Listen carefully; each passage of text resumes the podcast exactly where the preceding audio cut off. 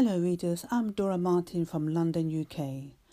I'm about to publish an episode which follows on from last week's podcast on 30th of March, titled How to Find Your Hidden Talent. Today's episode will be What is the difference between a car mechanic and a forensic expert? So get ready to tune in to my station at DAM Books.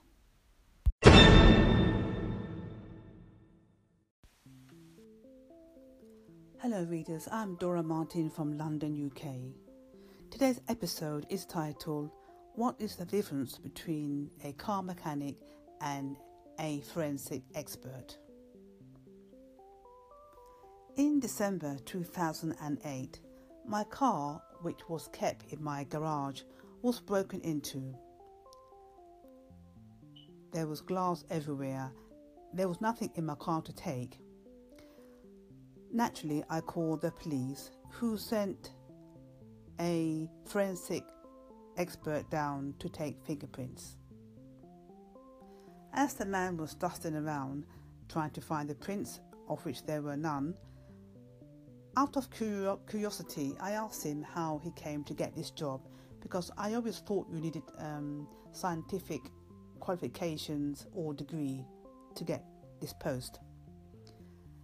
But he said to me that in fact he was a car mechanic and he worked, lived and worked in the north of England.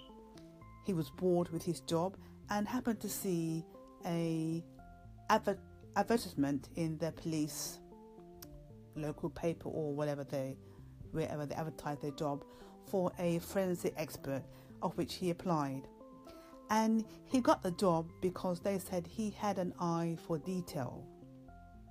And I found this very interesting. So, following on from my episode last week, when looking for your ideal job, if you look at your skills and then look at the job that requires the skill that you have, it's not always to do with qualifications. Well, I hope you found this short story um, in, inspiring and interesting. And feel free to applaud or let me have your comments or feedback. And um, whether you made any, any notes last week as to the things that you are good at, or whether you managed to find to match them up to a job that you would like to do. Thanks for listening and bye for now.